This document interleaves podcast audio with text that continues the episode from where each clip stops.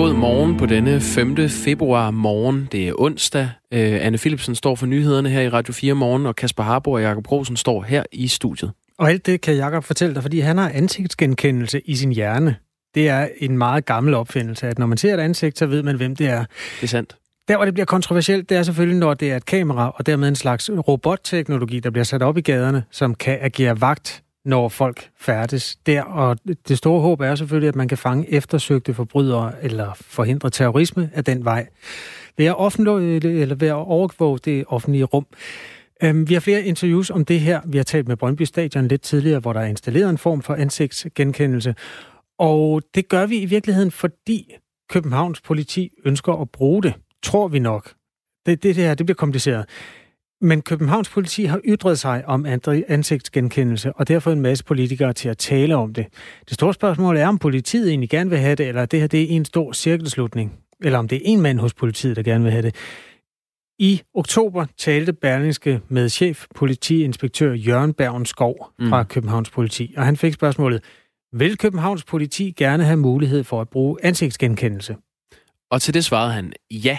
Hvordan det skal foregå er i første omgang en politisk drøftelse, men ingen må være i tvivl om, at det efterforskningsmæssigt vil være en stor fordel. Nederst i artiklen så bliver han spurgt igen.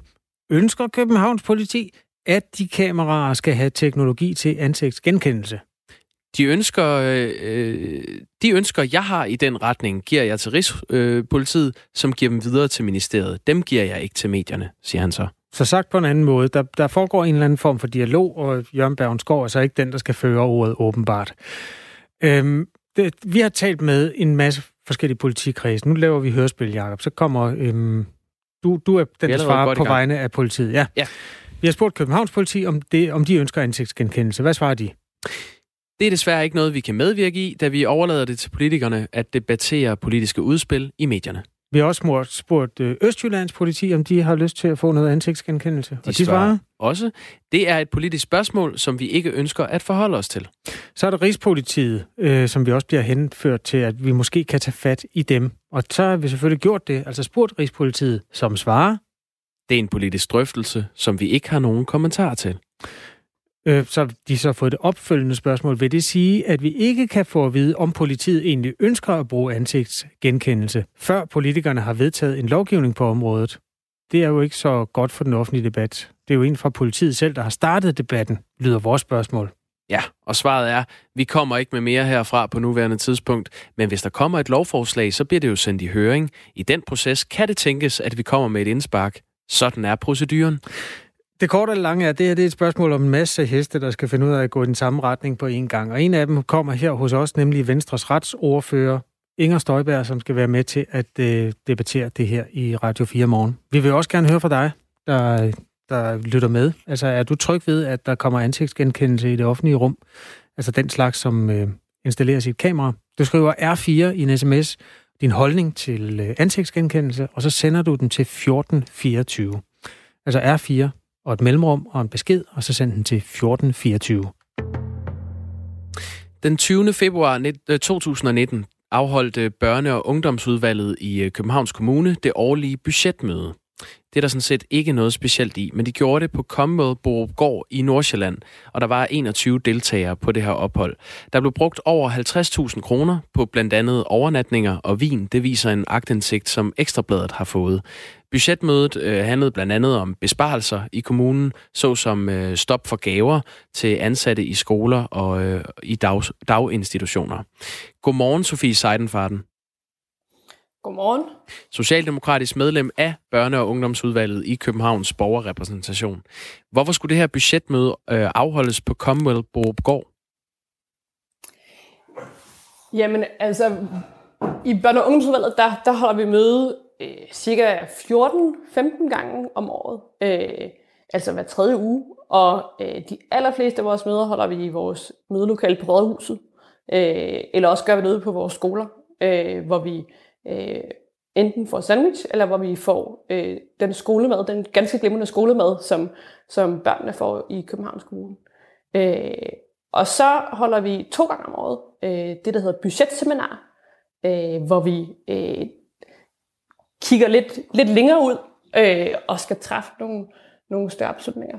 Øh, der, der, der tager vi væk fra de, fra de normale rammer. Øh, til hele deres møde.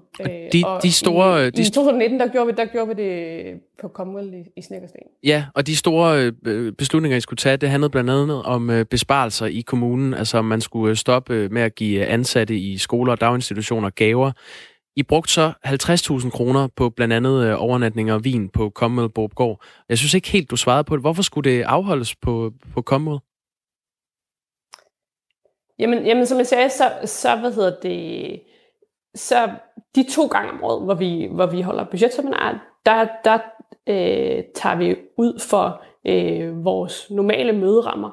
Øh, Hvorfor gør jeg I tror, det? mange kan kende til, at, at, øh, at det nogle gange betyder ret meget, øh, hvad det er for nogle rammer, man er i. Og, hvad betyder øh, det? Lige præcis. Hvad det betyder? Ja, hvad betyder det for jeres budgetmøde, at I afholdt det på Commonwealth Bobgård? Det betyder noget, øh, at man ikke sidder i det øh, mødelokale, hvor vi øh, meget, meget ofte mødes op, og vi sidder og forhandler. At man øh, øh, kan være et sted, hvor øh, der ja, øh, et andet sted, end hvor man plejer at være. Hvad, hvad er det, hvor, det, hvad hvor der, hvor der for? er gode muligheder, gode, muligheder, gode muligheder for at øh, øh, komme lidt længere øh, ned i, i nogle rigtig svære diskussioner om, hvordan vi skal prioritere øh, på børn- og ungeområdet. Hvordan kunne I bedre komme ned i de diskussioner om, hvordan I skulle øh, øh finde besparelser, for eksempel i kommunen, ved at være på Commonwealth Gård, hvor I overnattede, i stedet for at sidde på Københavns Rådhus? Jeg tror, der er rigtig mange, der, der kan, kan genkende til, at når man øh, er et, et, øh, på, på sit normale arbejde, i sit normale personalerum eller i mødelokalet for, for vores vedkommende, øh, hvor man mødes øh, meget jævnligt, øh, at når man øh, skal tænke lidt længere, når man skal tænke nyt, øh, så kan det være godt at komme øh, væk derfra. Øh, og øh, i sidste år, der var det så på, på, på Comwell øh, i Snækkersten.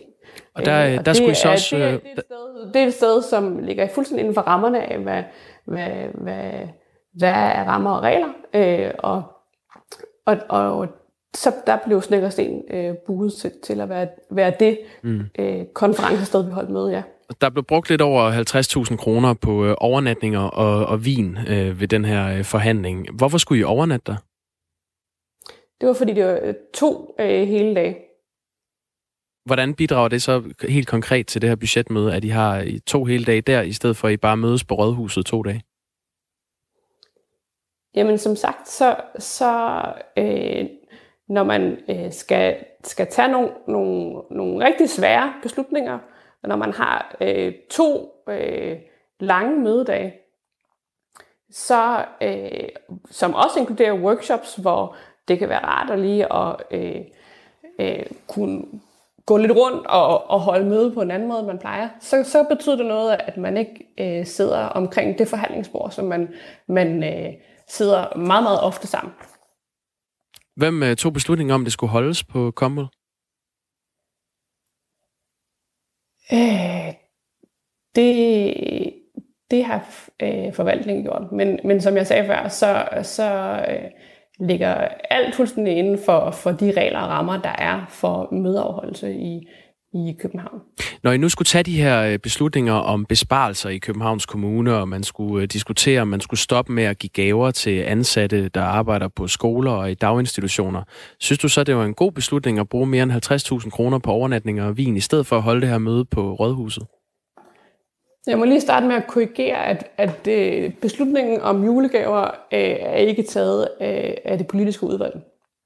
Øh, så det var ikke en beslutning, vi, vi, vi traf på, på det møde. Men det er okay, rigtigt, det er en detalje. At, at, det handlede om besparelser det, det, i kommunen. Det, del af det møde, det handlede om, hvordan vi skal øh, øh, prioritere vores midler, altså jeg også øh, finde besparelser. Det er rigtigt. Mm. Og hvordan synes du, det harmonerer, at man bruger lidt mere end 50.000 kroner på det, ved at, at mødes på et uh, hotel og, og også overnatte der, i stedet for at sidde inde på rådhuset? Lokalpolitik, det er, det er øh, deltidspolitik, det vil sige, at øh, vi alle sammen øh, har øh, helt normalt arbejde ved siden af. Jeg bruger rigtig, rigtig mange timer øh, på øh, Københavns Kommune og arbejde for, hvordan vi kan gøre øh, børne- og bedre. Øh, på langt de fleste møder, øh, der holder vi møde i vores mødelokale på Rådhuset, eller øh, ude på skoler og daginstitutioner rundt omkring i byen. Og så er der to gange om året, hvor vi holder mm. budgetseminarer. Det, det har vi fået slået fast. Der. Sofie Seidenfarten, socialdemokratisk medlem af Børne- og Ungdomsudvalget i Københavns Borgerrepræsentation. Vi taler med dig, fordi i den 20. februar 2019 i Børne- og Ungdomsudvalget i Københavns Kommune havde et årligt budgetmøde, og det afholdt de på Commonwealth Gård i øh, Nordsjælland. Der var 21 deltagere på opholdet. Og jeg sidder her med en faktura øh, på, øh, på det, der foregik. Der er bestilt 15 konferenceværelser og en suite til en pris på 15.760 kroner. Så er der restaurantydelser for øh, små 21.000 kroner, lokale og konferenceydelser, øh, som koster næsten 14.000 kroner, og så er der bussen, der er transporteret jer derop, der koster små 5.000 kroner. Det giver altså 55.310 kroner i alt, og så kan jeg dividere det med 21, fordi I var 21 deltagere på mødet, så prisen per deltager, det er 2.633 kroner. Øh, når I nu diskuterede besparelser i kommunen på det her møde, og så har I brugt 2633 kroner per snude på at diskutere det, er det for dyrt i dine øjne? For mig er det afgørende, at vi overholder de regler, der er for, for afholdelse af møder, og det har vi gjort. Øh, Men synes du, det er og, for dyrt? Ja, jeg synes, det er inden for rimelighedens rammer. Så det synes du er okay? Ja. Hvor skal I afholde det årlige budgetmøde i år? Øh, mig bekendt skal vi om to uger øh, samme sted hen. Og meget der er lagt op til, at I skal spare på børne- og ungeområdet i Københavns Kommune? Det har jeg ikke et overblik om øh, lige nu. Kunne du overveje at, at, øh, stoppe, eller at foreslå, at I stopper med at tage på kommod, og så i stedet øh, holde de her møder på, på Rådhuset, og så spare de penge?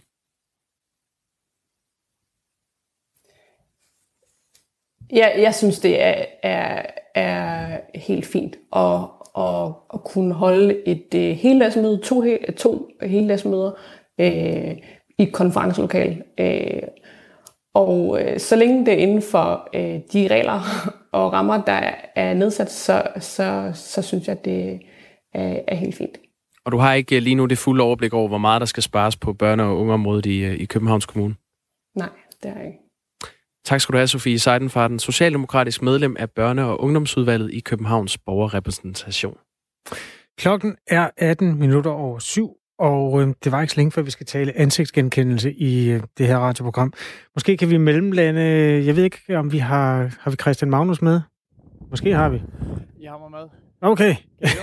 ja, øh, Tour de France-ruten er jo altså blevet ridset op i Danmark, og vi har sendt Christian ud på en flad cykel, øh, en ladcykel, med flat fordæk, bare lige for at teste, øh, hvor langt øh, det går. Hvordan, hvor langt er du nået?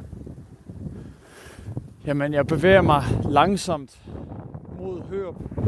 Øh, jeg synes, nu sagde du, at solen den står op der lidt i 8, men jeg synes, det begynder at lysne.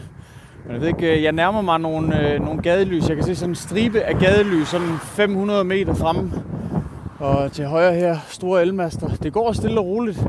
Øhm, jeg løb ind i lidt problemer, fordi at min øh, gear frøs fast. Jeg har tre gear, øh, og de frøs fast i tredje, så jeg var nødt til at trække op af en bakke. Ja. Øhm, men ellers så er der sådan egentlig... Jeg er optimistisk, altså. Ja, det, det kan man saftsus må godt høre. Øh, Christian Magnus er måske et af de mest veltrænede mennesker på vores redaktion. Til gengæld så er det altså en virkelig øh, latterlig cykel, han er ude på, så det kan gå nogenlunde lige op.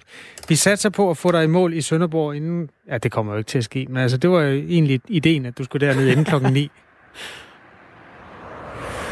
Kommer det... Har du nogen ja, idéer, øh, har det nogen gang på jord? Ja, vi krydser for det. det skal nok hjælpe. Det skal måske lige uh, varedeklareres over for, uh, for lytterne, at uh, Christian Magnus, han er nyeste reporter her på Radio 4, og der er jo sådan lidt, uh, er der ikke noget, man kalder håndværkerhumor, hvor man beder en lærling om at gå ud og hente en, uh, en eller anden tang, der ikke findes? Det er lidt det, der er sket med Christian Magnus her. Han er blevet sendt ud på en øh, ladcykel med et øh, fladt fordæk og skal køre til Sønderborg for Vejle. Og det er tredje øh, etape i næste sommers Tour de France, som jo øh, alle sammen, for vores allesammens vedkommende, er noget, vi øh, rigtig meget glæder os til, og som vi har brugt rigtig mange penge på. 30 kroner per mand faktisk, for at få de der tre etapper til Danmark. Nu skal vi vist til ansigt ansigtsgenkendelsen igen. Det skal vi nemlig igen, for Venstre går nu officielt ind for ansigtsgenkendelse, eller efter at have været lidt uh, uenig internt om, om man gjorde det eller ej. Godmorgen, Inger Støjberg. Ja, hun er lige på vej ind. Hun er på vej ind øh, på telefonen. Inger Støjberg, hun er retsordfører i Venstre, øh, som de fleste måske ved. Og så er hun afsender på det her øh, om, at man nu i Venstre officielt går ind for ansigtsgenkendelse. Inger Støjberg, er du med på linjen? Ja. Godmorgen. Godmorgen. Godmorgen. Øh, hvilke forbrydere forestiller du dig, at øh, politiet øh, kunne have fanget med, med det her redskab, altså ansigtsgenkendelse? Jamen, der hvor jeg ser, at det kan være en, uh, et godt redskab for politiet, det er selvfølgelig på tidspunkter, hvor man leder efter mennesker, der har begået en eller anden alvorlig form for uh, forbrydelse. Det kunne jo være, øh, hvis man har med en Omar El-Hussein uh, at gøre, altså terrorangrebet på, på Krudtønden og, uh, og synagogen. Uh, for ja, vi har jo snart overstagen for det. Uh, i et tilfælde, hvor man er klar over, at det er ham, man leder efter, der vil det være godt at kunne aktivere ansigtsgenkendelseskameraer, fordi det er, jo, det er jo på et tidspunkt, hvor øh, mange politifolk i forvejen er ude og lede efter den her mand. Spørger man øh, Dansk Folkepartis øh, Peter Skårup, så vil det, I er blevet enige om, slet ikke være nok. Prøv lige at lytte med her sig en uh, terrorist vandre rundt i København, som vi så det med Omar El Hussein i februar 2015, så vil det her for mig det ikke være nok. Og det er ikke nødvendigt for dem i den meget, meget tidsknappe situation, at man skal finde en terrorist og gå til en dommer og få en, en kendelse fra en dommer, fordi det vil, det vil betyde, at der skal for meget tid til, og at man dermed ikke vinder den tid, der er nødvendig at kunne vinde for at beskytte befolkningen mod terror. Hvorfor er det vigtigt, at, at der er en uh, dommerkendelse, Inger Støjberg?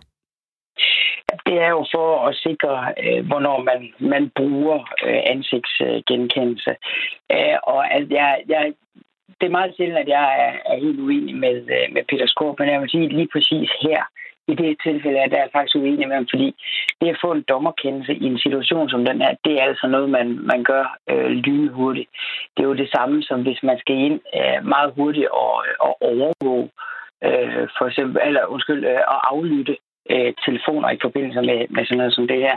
Så det er jo ikke sådan noget, der, der tager øh, dage eller halve dage eller eller mange timer. Øh, og, og det er jo ikke sådan, at politiarbejdet går i stå.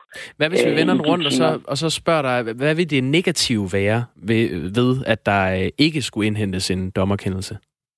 Det er, at vi skal sikre, at de gange, hvor man aktiverer ansigtsgenkendelseskamera, jamen øh, der ligger der også en eller anden form for altså tungvejende argument bag, at det er noget alvorligt øh, kriminalitet, vi er ude efter. Når du nu siger, at øh, for eksempel Omar El Hussein kunne være fanget, hvis man øh, havde øh, ansigtsgenkendelse, hvad bygger du så det på? Det bygger på, at øh, der efter terrorangrebet, der blev der jo gennemgået, der, der lavede man faktisk meget gennemgribende øh, arbejde for at se, hvad var det egentlig, der gjorde, at politiet i Danmark var så effektiv til at finde øh, terroristen. Og der peger alle pile peger hen imod vores overvågning af København. Men der er også nogle ting, der kunne gøres bedre. Det var for eksempel, at på daværende tidspunkt, der var man ikke klar over, hvor alle kameraerne sad. For eksempel de private kameraer var man ikke klar over, hvor, øh, hvor sad. Så der var rigtig mange polititimer i og gå rundt og, og altså, bogstaveligt talt banke på døre for at få lov til at, øh, at komme ind og kigge på, på det her materiale.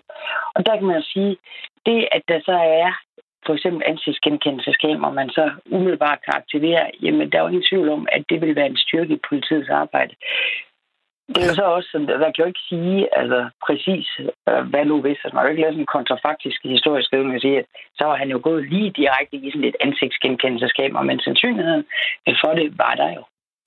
Der er kommet en sms fra Mathias Inger Støjberg. Han skriver, jeg er helt med på, at der kan være fordele, men belært af erfaring, så øh, tror jeg, det ender galt. Altså ved ren og skært uheld. Politiet vil opleve det som EFI eller Sundhedsplatformen, og ved et uheld vil alle ansigter blive gemt, og politiet vil ikke fortælle, hvem der gav ordren til det. Eller udstyret vil være leveret af et firma, der videre sender til en fremmed myndighed, og nogen vil trykke forkert på en disk, som bliver sendt til den kinesiske ambassade. Det er bare mit gæt. Jeg tror ikke, politikerne kan huske langt nok tilbage til at se tendensen, når staten råder med IT. Hvad tænker du om den skepsis, Inger Støjberg? Ja, men øh, det er jo en skepsis, som, som jeg kan genkende øh, fra, fra mange. Men når det er sagt, så det, der ligger i den her teknologi, som vi ønsker, det er, at tingene netop ikke skal være gemt. Altså vi vil, om man så må sige, have det, som man har det på Brøndby Stadion, hvor at øh, det er de få mennesker, der for eksempel står i huliganregistret, der er registreret, når du så går forbi, jeg går ud fra, at du er registreret i huliganregistret. Det ved jeg faktisk Når du så går forbi, nej, det tror jeg faktisk, du ved, hvis det var. Okay. Men, men når, når du så går forbi det her kamera, så bliver du ikke registreret, men det gør ham, din makker, der er registreret i huliganregistret. Så vil han pop op, om man så må sige, på, øh, på øh, små iPads for, for de vagter, der går rundt. Og jo alligevel går på, på ansigtsgenkender. Altså, det, der sker i dag, det er jo, at, at man hænger en plakat op, så at sige, med, med de mennesker, som man er ude øh, for at skal have, have fundet. Det, man gør i fremtiden, det er, at man putter den plakat ind i, øh, i ansigtsgenkendelseskameraet, og, øh, og dermed jo lettere noget arbejde. Det er sådan en wanted-plakat i noget øh, pakket ind i kunstig intelligens. Inger Støjberg, det er, det. Øh, det er indtil videre kun én ansat hos Københavns politi, der har, der har udtalt sig om det her. Altså, der er ikke en, en officiel besked fra Københavns politi som helhed, eller fra Rigspo, øh, Rigspolitiet i forhold til, om man ønsker ansigtsgenkendelse. Så hvorfor øh, venter I ikke til Rigspolitiet måske en dag beder om det her, inden I beslutter jer for, at det er en god idé i Venstre? Ja, altså, jeg synes jo, at partiet står så bedst ved og, øh, og hele tiden jo kigge på, hvad er der af muligheder øh, teknologisk, hvordan skal vi øh, håndtere den kriminalitet, som, som vi ser. Øhm, og, og det skal jo ikke være sådan, at vi hele tiden sidder på hænderne og venter på, at der er en politimand, der har sagt øh, et eller andet. Der er en, der skriver, det er trist at høre, hvor Venstre står i forhold til ansigtsgenkendelse. De står ellers for frihed, det er der ikke med kamera. Hvad tænker du om det? Det er jo også en bekymring, jeg har hørt øh, rigtig mange steder, men, øh, men det er uenig i, i den forstand, at hvis man bruger teknologi rigtigt, så kan det være en meget, meget stor fordel i for eksempel det øjeblik, hvor man skal opklare øh, en, en terrorsag. Og så synes jeg også, at man skal hele tiden stille sig selv det spørgsmål. Altså på den ene side, så er der jo ingen af os, der ønsker at blive overvåget og kigget over skulderen, når vi går en tur. Men vi var jo dybt taknemmelige alle sammen den dag, da dansk politi meget, meget hurtigt efter terrorangrebet fik, uh, fik uh, elimineret Omar el-Hussein. Det gjorde de jo uden ansigtsgenkendelse. Ja, men det gjorde de på grund af overvågning. Og nu taler han jo overvågning øh, og kamera helt generelt også. Og det skal man jo så sætte over for det. Altså, hvor, hvor taknemmelig var man egentlig den dag? Så overvågning er frihed? Nej, jeg er godt klar over, at du er ude i nu, at øh, det er Nick Hækkerup citatet. Men, men øh, jeg vil sige derhen, at overvågning er virkelig et godt supplement til det øh, politiarbejde, som der ellers øh, er i gang. Jeg tror ikke, altså jeg abonnerer ikke på synspunktet om, og der er heller ikke noget i, i videnskaben eller faglitteraturen, der, der kan bevise det, at der bliver begået færre kriminelle handlinger, hvis der er overvågning. Mm. Men, men det, der er helt klart belæg for at sige, at kriminelle handlinger bliver hurtigere opklaret, hvis der er overvågning. Det sagde Inger Støjberg, retsordfører for Venstre. Tak for det. Ja, tak. Vi kan tage en sms-runde inden nyhederne. Der er forskellige synspunkter. Der er en, der skriver, tag sølvpapirshatten af. Det offentlige bestyrer enorme mængder af data hver dag. Der er ingen interesse i at glo på tilfældige data om dig, medmindre du er i kontakt med myndighederne. I Greater London kan en jeg tror, der står stjålet, stjålet bil. Stjålet bil kun ja. køre i 20 minutter, før den bliver stoppet. Alt sammen på grund af automatisk overvågning og IT. Ja. Øhm, det var sådan implicit en mening, at du så skulle tage den næste sms. Nå, okay. Jeg troede, vi skulle øh, tale om noget helt andet. Jeg synes, at vi øh, som folk skal lave et oprør, før det er for sent. Total overvågning er en våd drøm, som ikke engang Adolf Hitler kunne have drømt om. Så kære borgere, vågn op og gør modstand nu. Med venlig hilsen, Henrik. Jeg tror faktisk godt, at Adolf Hitler han kunne have tænkt sig ansigtsgenkendelse. Det er ikke utænkeligt. Øhm, jeg vil være mere tryg. Det er en af de korte her. Der står, jeg vil være mere tryg ved at gå på gaden, hvis der bliver indført ansigtsgenkendelse. Nej, vi skal bestemt ikke have ansigtsgenkendelse, og heller ikke mere overvågning. Øhm, og det er Lars fra Vamdrup, der skriver det. Vi får en lytter nu på telefonen, min sand, vi kan få lov at hilse på. Godmorgen. Der var du. Hvad, hvad hedder du, Kevin? Yes. Jeg hedder Jakob Damkær. Hvad synes du om ideen om, at vi kan få automatisk ansigtsgenkendelse indført i øh, det offentlige rum i Danmark? Det har jeg det meget dårligt med, fordi at øh, vi har i det hele taget mange systemer i praksis i dag, som der går ind og undersøger folk på mange forskellige måder, og man skal selvfølgelig også lige huske på, øh, nu er jeg selv inden for IT-branchen og softwareudvikler, og man skal lige huske på, at der er rigeligt med data, der flyver rundt til højre og venstre i forvejen. Jeg synes, det er meget, meget indgribende at gå ind i vores øh, gørne og laden, hvor vi bevæger os rundt i, i dagens Danmark, og så have, have ansigtskamera rundt omkring. Men prøv at høre, ja, Jacob, hvis du går på gaden i... Du er fra Nykøbing Mors, ikke? Ja, det er der, jeg mit, har mit hjemsted fra. Det var mest til Inger Støjfærd. Nå, okay, fair nok. Øhm, hvis du går på gaden, så lad os sige, du, hvor bor du nu? I København? Jeg bor i, i, øh, i Sorø Kommune. Hvis du, bor på, hvis du går på hovedgaden i Sorø, så kan alle altså se dig, samtidig med, at du går der. Det er rigtigt. Du er ikke usynlig er i den rigtigt. forstand. At du så bliver filmet, hvorfor er, hvorfor er det, at der er en, noget grænseoverskridende i det? Fordi at ansigtsgenkendelse, det er direkte staten, som der går ind og står og holder øje med, hvad, hvad, hvad altså ikke så at sige aktivt holder øje med, hvad du laver, men din gørneland bliver optaget, øh, øh, optaget og øh, lagt mærke ved, hver gang, at du er rundt et eller andet sted. Det er fint nok, at folk kan se ham på gaden. Det er private mennesker, som der kan adressere sig til mig, hvis de har noget, de gerne vil sige. Øh, og, men, men, men selve kameraet, det er jo bare på at samle data ind hele tiden, indtil man har et eller andet, man kan, man kan jorde folk for i fremtiden eventuelt også kan... Det øh, er ikke sikkert, Jacob, fordi der er jo sådan diskussionen om, hvorvidt man skal gemme de der data, eller man ikke skal gemme dem. Altså, det er jo det, er jo det der, altså noget, der kan aktivere sig og deaktivere sig. Man skal bruge ja. det dommerkendelser, hvis man spørger for eksempel Inger Støjberg, som vi talte med for lidt siden. Så er, er du ikke også sådan en lille smule skeptisk over for det offentlige generelt lige nu? Det er helt sikkert, ja. Der er ingen tvivl om, men det kan jeg godt om helt fat ud. Jeg er skeptisk over for det offentlige, men jeg er også bare generelt som en slags, øh, hvad hedder det, øh, øh, hvad hedder det, en filosofisk ting med, med at den stat skal man passe meget, meget, meget på med at give sådan nogle værktøjer her. Selvom jeg er sikker på, at der er mange, der mener det godt. Det er bare en farlig ting at gå i gang med, og det har jeg meget imod. Også fordi jeg ved, hvad det, hvad det indebærer.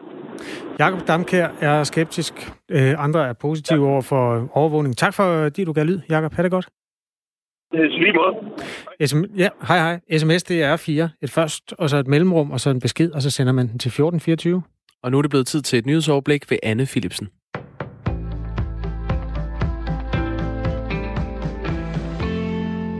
Der er flere børn og unge, der kontakter børnetelefonen under børns vilkår, fordi de går med tanker om at tage deres eget liv.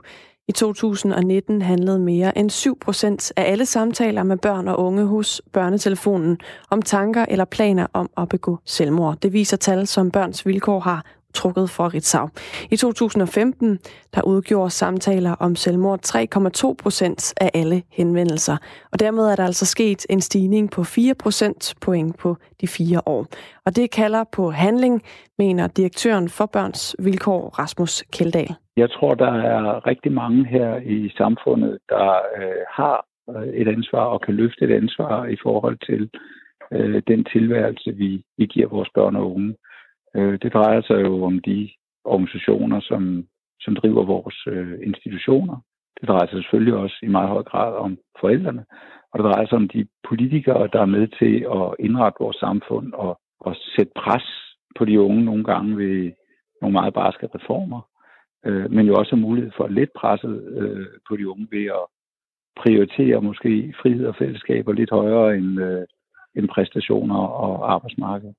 Annette Erlangsen, der er seniorforsker hos Dansk Forskningsinstitut for Selvmordsforbyggelse, forklarer, at der i de senere år har været en mindre stigmatisering omkring selvmordstanker, og det kan ikke udelukkes, at det også har indflydelse på, at der er flere, der søger hjælp. Men hun mener stadig, at det her er en markant stigning, siger hun til Ritzau. Sundhedsminister Magnus Heunicke deler bekymringen. Derfor vil det være et særskilt spor i den øh, 10-årsplan for psykiatrien, som øh, vi i regeringen øh, arbejder med, hvor vi vil øh, prioritere forebyggelse langt højere. Hvis du går med selvmordstanker eller kender nogen, der gør, så kan man få hjælp ved at ringe til livslinjen på telefon 70 201 201. Iskolde forhold mellem USA's præsident Donald Trump og formanden for repræsentanternes hus, demokraten Nancy Pelosi, det blev understreget, da Donald Trump afholdt sin årlige State of the Union-tale natten til i dag dansk tid. Og State of the Union-talen, det er sådan den amerikanske udgave af statsministerens nytårstale. Og efter talen, der rev Nancy Pelosi en kopi af talen i stykker for rullende kameraer, imens præsidenten altså modtog bifald for talen i kongressen. Trumps State of the Union-tale blev holdt under 24 timer inden, at rigsretssagen mod ham ventes og bliver afsluttet.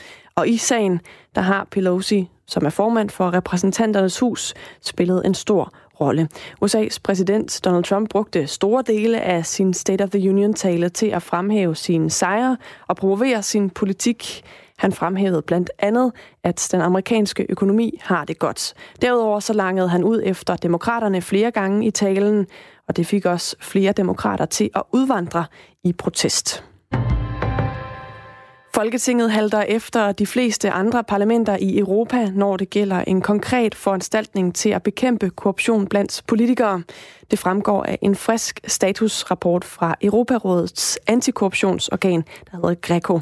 De konstaterer, at der ikke er sket betydelige fremskridt siden en rapport fra 2018, og det er generelt utilfredsstillende, lyder det.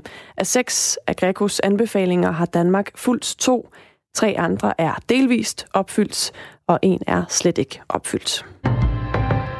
Vi er i gang med en dag med tørt vejr og en del sol, men i løbet af dagen, der kunne vi altså godt gå hen og få lidt regn sidst på eftermiddagen. Efter en kold morgen, så stiger temperaturen, og den lander mellem 4 og 7 grader.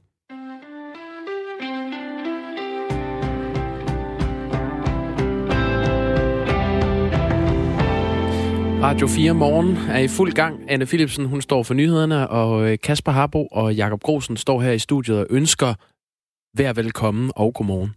Det er sådan, vi har det. Ja. I sidste uge præsenterede regeringen en ny aftale, der skal skræmme de aggressive boligspekulanter ud af byerne. Aftalen drejer sig om øh, boligreguleringslovens paragraf 5 stykke 2, det er den paragraf, der har gjort det muligt, at udlejere kan tjene stort på at købe og renovere ejendommen, som blandt andet Kapitalfonden Blackstone har gjort det i København. Det er en aftale, som er indgået af regeringen og Dansk Folkeparti og SF og Enhedslisten og Alternativet, altså primært rødt, og så med Dansk Folkeparti oveni. Og det var kalkuleret, at den her aftale ville komme til at koste en lille smule på værdien af de arbejds, øh, undskyld, andelsboliger, som øh, var i spil, blandt andet i København, på godt øh, 3 procent af værdien. Altså det var det tab, man kalkulerede med. Nu viser det sig til gengæld, at man kan miste op mod 15 procent af værdien af en andelsbolig. Det er i hvert fald din øh, antagelse, Mikkel Hø, afdelingsdirektør og boligøkonom i Jyske Bank. Godmorgen. Godmorgen. Hvordan kan det lade sig gøre? Altså, hvorfor kommer et politisk udspil til at koste 15 procent af en andelsboligs værdi? Jamen, det gør det, fordi at øh, når man skal kigge på sådan noget her, så, så er det øh, vigtigt at forstå, hvad en andelsbolig øh, eller en andelsforening i virkeligheden er. En andelsforening, det er et finansieringsfællesskab, hvor man er gået sammen om at købe en udlejningsejendom. Og øh, øh, det betyder, at når man skal vurdere en, en, en andelsbolig, altså den samlede ejendom, jamen så er man nødt til at, at sige, jamen det, øh, at den, den svarer til en, en udlejningsejendom, Øh, Øh, og hvis det så er en udlejningsejendom med, med potentiale, som det hedder, når man kan renovere den, jamen øh, når man så ikke længere kan det, øh, jamen så, så, så, så skal man jo trække det potentiale fra i, i vurderingen. Og det er vores øh, forventning øh, og vurdering, at, øh, at det svarer øh, cirka til, til 15 procent. Altså, det er jeg simpelthen ikke sikker på, at jeg forstod. Altså, man havde en forventning om, at den ville stige, og det er jo den måde, det er foregået på i de store byer i lang tid. At det er så den forventning, du siger, der er forsvundet. Man kan ikke regne med, at det her det stiger i værdi. Man kan ikke regne med, at det, det her øh, stiger i, i værdi. Øh, og øh, det, det kan man sige, grunden til, at man har haft en forventning om, at, det, øh, at de måske skulle stige værdi, det har noget med befolkningstilvæksten og, og sådan noget at gøre. Det her indgreb, det, det gør, at, øh, at udlejningsejendommen øh, øh, hvad hedder det, bliver mindre værd, altså udlejningsejendommen, som, som man kan øh, renovere. Og, øh, og langt de fleste andelsboliger, de er øh, deres alternativ anvendelse til at være andelsbolig, det er øh, udlejningsejendomme, øh, som kan, kan renoveres, og derfor bliver de også mindre værd. Så du tænker, der ikke er nogen, der vil købe dem fremover? Jamen, det er jo, der er jo masser af andelsboliger, der, der er attraktive der, derude, men, øh, men de bliver vanskeligere at, at købe øh, fremover. øh, alene af den grund, at det bliver vanskeligere at opnå øh, finansiering til dem. Fordi at når en bank kigger på, på en ejendom, så, så skal banken ikke kigge, kun kigge på, hvad bliver ejendommen brugt til i dag. Den skal også kigge på, hvad, bliver, hvad kan ejendommen blive brugt til alternativt. Altså det vil sige, hvad kan ejendommen blive brugt til den dag, at øh, andelsboligforeningen måtte gå, gå, gå konkurs. Øhm, og, øh, og i det tilfælde, jamen der vil det øh, jo være boligudlejning, og øh, der vil den så være øh, det her øh, mindre værd, og derfor så skal den vurderes øh, som om, at den er øh, det her mindre værd. Og vi har jo prøvet at forstå det her. Vi har talt med en mand blandt andet, hvis børn hver især har en andels øh, bolig på Frederiksberg. De her to lejligheder, de har en samlet værdi på 5 millioner. Vil det sige, altså 15 procent af 5 millioner, det er omkring 3 kvart million. Øh, forsvinder de overnight, hvis de skal sælge dem dagen efter, så får de 3 kvart million mindre ind. Er det, er det sådan, det fungerer?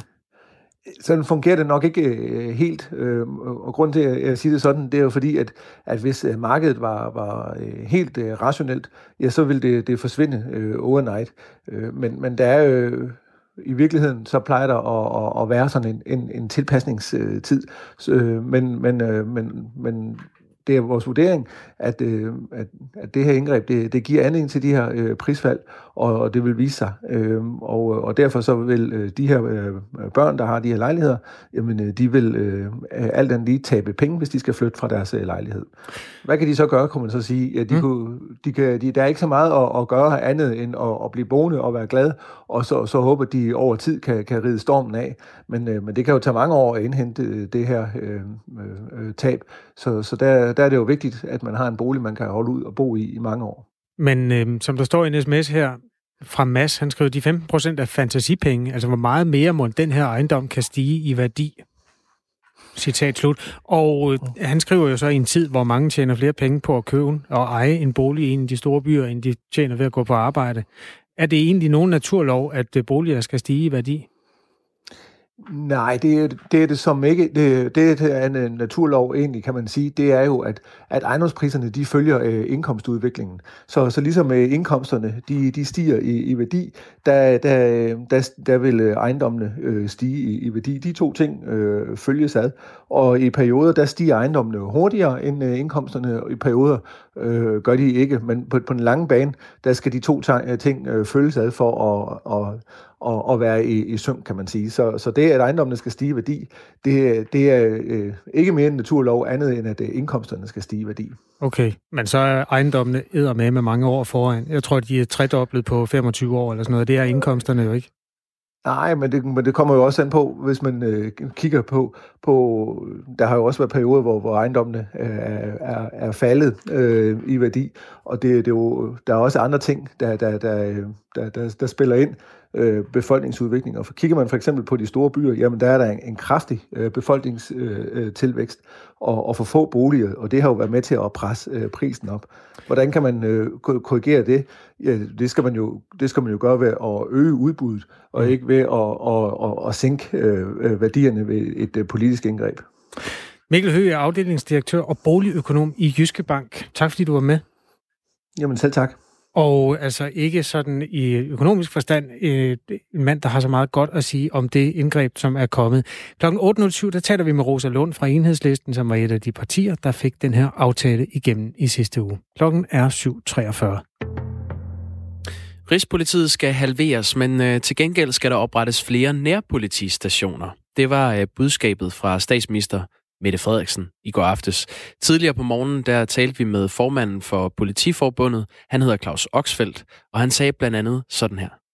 Jeg synes sådan set umiddelbart, det er en god idé. Jeg ved bare ikke, hvor de folk skal komme fra. Altså, vi har 11.100 politifolk i dag, som har travlt. De laver øh, kredsunderstøttende funktioner øh, i Rigspolitiet. Så jeg kan ikke finde de politifolk, som skal rykkes ud fra Rigspolitiet og ud i politikredsene. Godmorgen, Justitsminister Nick Hækkerup. Godmorgen. Claus Oxfeldt her øh, siger, at øh, han ikke kan finde de politifolk, som kan undværes i øh, Rigspolitiet og rykkes ud i de lokale øh, politikredse. Hvor skal de her betjente komme fra? Taget lige efter hukommelsen, så er der omkring 600 betjente i Rigspolitiet. Der er så også en masse øh, civilansatte, og det er klart, at nogle af de betjente håber vi selvfølgelig på, at øh, kan blive flyttet ud i, i kredsene. Men derudover er det jo rigtigt, at man også kan se ud i kredsene, om der er nogle af de opgaver, som folk i uniform laver i dag, som kan laves øh, andre, så vi får frigjort flere politifolk til at lave egentlig politiarbejde og til at have den nærhed til borgerne, som vi gerne vil have. Hvad er det for konkrete opgaver, som Rigspolitiet laver i dag, som de ikke skal lave i fremtiden? Jamen, øh, det, er, det er lidt underligt faktisk, at vi har et rigspoliti, som også er med til for eksempel at lø, løse øh, sådan nogle mere operative opgaver det synes jeg ville være mere naturligt, at de blev varetaget decentralt. Øh, så kan man sige, så kan politiet, Rigspolitiet selvfølgelig have en funktion med koordination og, og understøttelse. Ikke? Tilsvarende så kan man også sige, at den øh, afdeling, som står for koncernstyring i Rigspolitiet, den vokser med 55 procent øh, i de sidste fire år. Det kan man også stille sig selv det spørgsmål, om det er klogt. Men grundlæggende handler det sådan set ikke om at sige, at det her det skal ikke løses, men om at sige, vi vil hellere bruge ressourcerne på en anden måde. Det her er jo ikke en spareøvelse. Det handler om at sige, at vi vil have noget politi, som er tættere på borgerne, end tilfældet er i øjeblikket. Mette Frederiksen sagde jo i et interview med Berlingske i, øh, i aftes, at 900 stillinger i Rigspolitiet samlet set skal fjernes, og det er så godt en halvering af Rigspolitiet.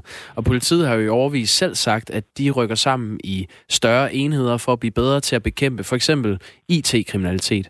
Øh, hvordan ved du, at politiet har brug for flere landbetjente og mere nærpoliti?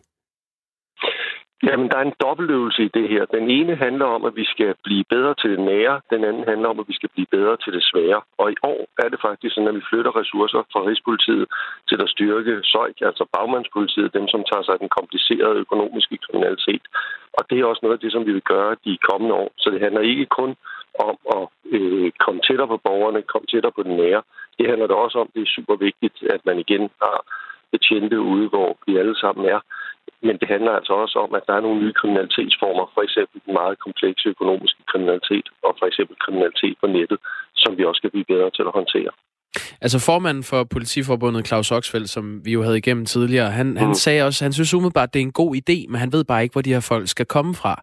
At de har 1100, øh, eller 11.100 politifolk i dag, som er travlt, og han kan ikke finde de politifolk, der skal rykkes fra Rigspolitiet ud i, i politikredsene. Så igen, altså hvor, hvor er det præcis, de betjente skal komme fra i Rigspolitiet?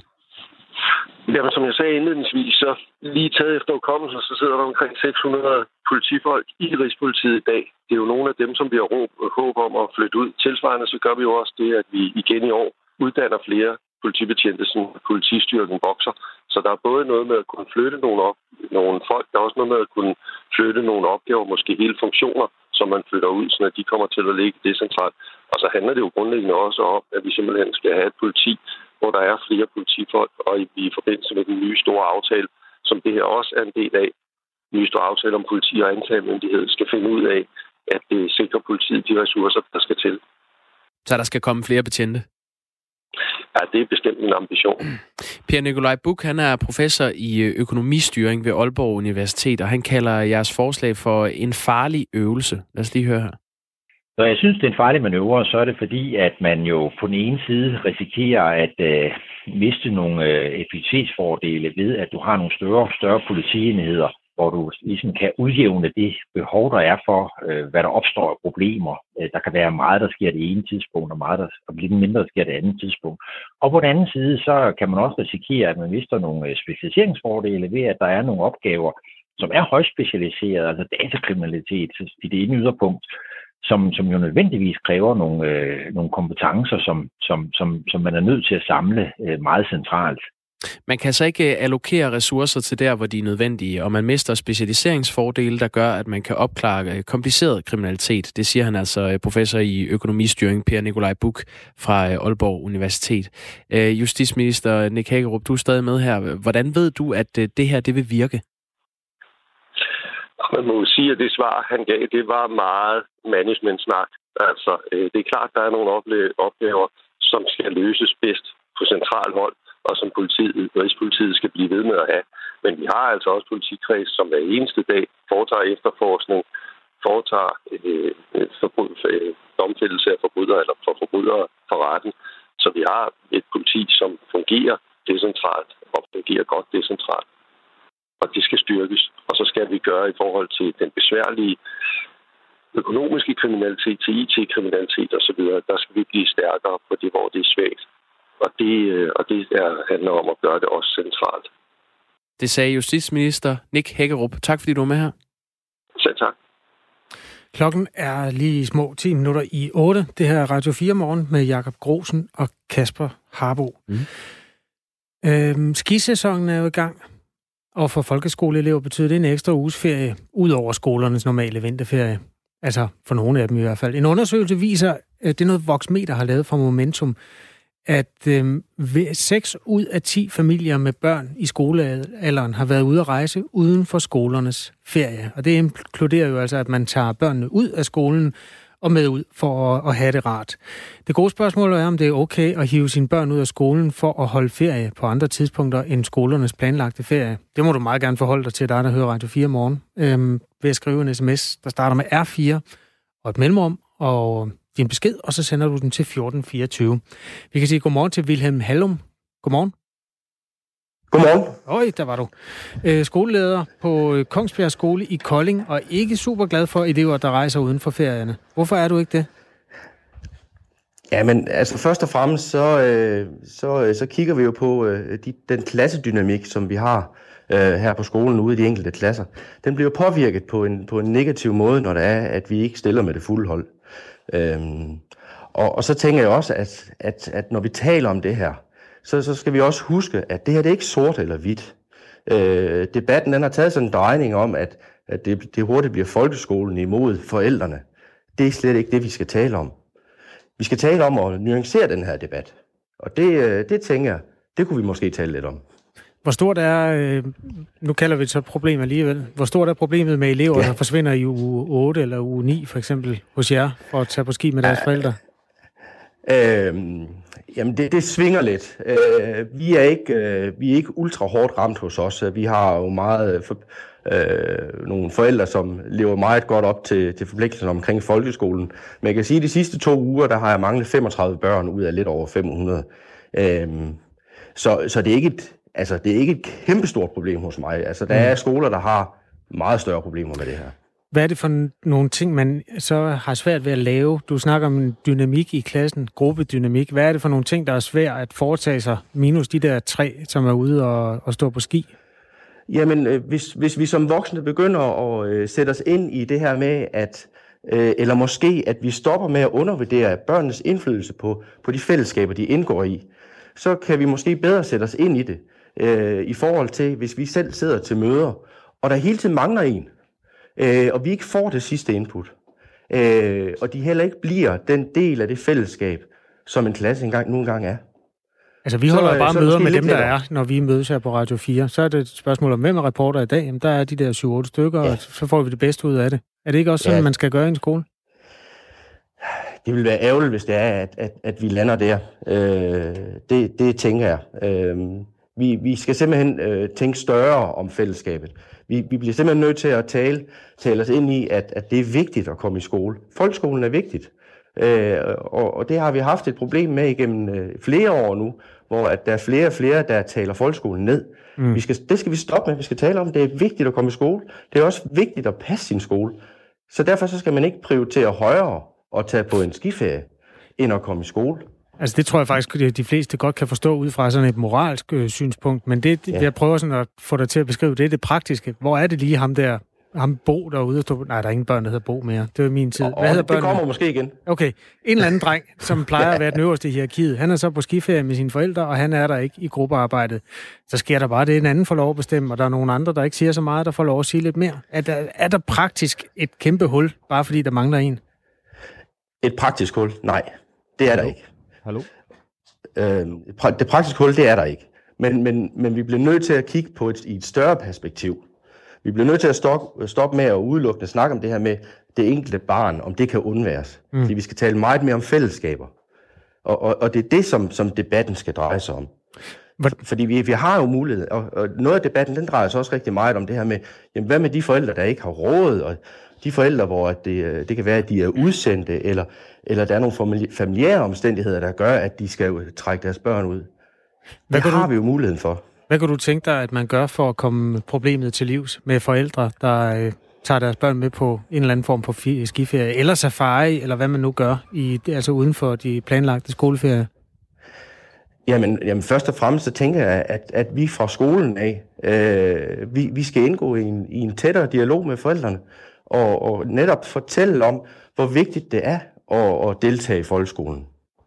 Wilhelm Hallum, øh, skoleleder på Kongsbjerg Skole i Kolding. Hvad betyder det, øh, at øh, lærerne også har en, en uge ekstra fri? Altså, hvad, giver det et signal? Helt klart. Og, og det vidste vi allerede dengang, at det, det kom på tale, at, øh, at vi havde vores 6. ferieuge, vi skulle have ud at arbejde. Øh, men, men mit personale, de er jo en del af arbejdsmarkedet, som, som alle andre. Man, man kan så til gengæld sige, at, at vi har de fem uger, som, som ligger inden for skolernes øh, almindelige ferie, så den 6. ferieuge, den, den kan vi ikke gøre noget ved. Altså, det er deres frie ret. Øh, så, men selvfølgelig, så gør den noget ved planlægningen. Det gør den. Wilhelm Hallum er altså skoleleder på Kongsbjerg Skolen i Kolding. Kongsbjerg, hedder den Kongsbjerg Skoleløn, eller skole? Skolen. Ja, godt så. I Kolding. Tak fordi du var med i Radio 4 ja, det, det var så lidt. Godmorgen. Godmorgen. Og øh, giv nu lyd, hvis du har lyst til at øh, ytre dig i den her debat. Det kan jo være, der sidder nogen, der lige præcis nu har pakket børnene ned i kufferten for at tage to-tre uger til Thailand og Ah, okay, det er jo ikke så meget op i tiden i øvrigt. Øh, Asien er lidt på den sorte liste i øjeblikket. Men en eller anden form for smart øh, ferie, som er lige på vej i dit univers. Eller hvis du har en moralsk tilgang til den, på samme måde som vi hørte skolelederen her. Under alle omstændigheder, så vil vi gerne høre din mening om, hvorvidt det er i orden, at man piller børnene ud og tager på ferie uden for de planlagte ferieperioder. Ja, den øh, 20. Februar 2019, altså øh, sidste år, øh, for godt og vel et år siden, der afholdt børn- og ungdomsudvalget i Københavns Kommune det årlige budgetmøde, og det gjorde de på Commonwealth Borupgård i Nordsjælland. Der var 21 deltagere på det her ophold, og der blev brugt over 50.000 kroner øh, cirka 55.000 kroner, for at være helt præcis, for blandt andet, øh, på blandt andet overnatninger og vin. Det er en øh, agtindsigt, som Ekstrabladet har fået i det her, der, der har afsløret det. Budgetmødet det handlede blandt andet om øh, besparelser i kommunen, og tidligere her til morgen, der talte vi med øh, Sofie Seidenfarten, som er socialdemokratisk medlem af børne- og ungdomsudvalget i Københavns borgerrepræsentation.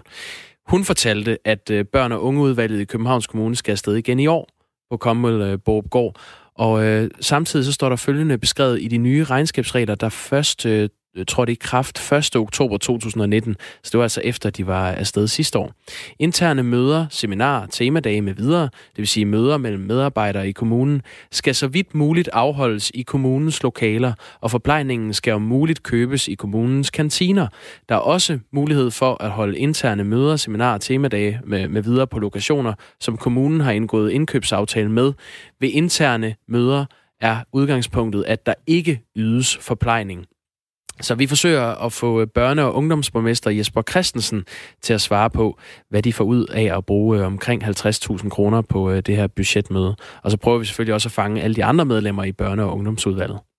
Ja, den gav jo nogle sms'er, den der. Øhm, for eksempel, jamen, så der står for eksempel øh, genialt interview.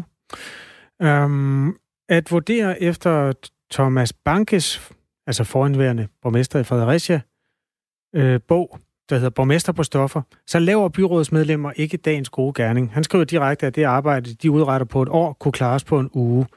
Så det er simpelthen for ring, står der i en sms, som er kommet ind til Radio 4 morgen.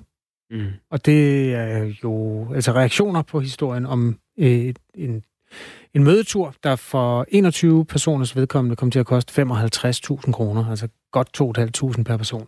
Om det er for meget eller for lidt, reglerne siger nej. Øh, nogle af vores lyttere siger ja. Nemlig.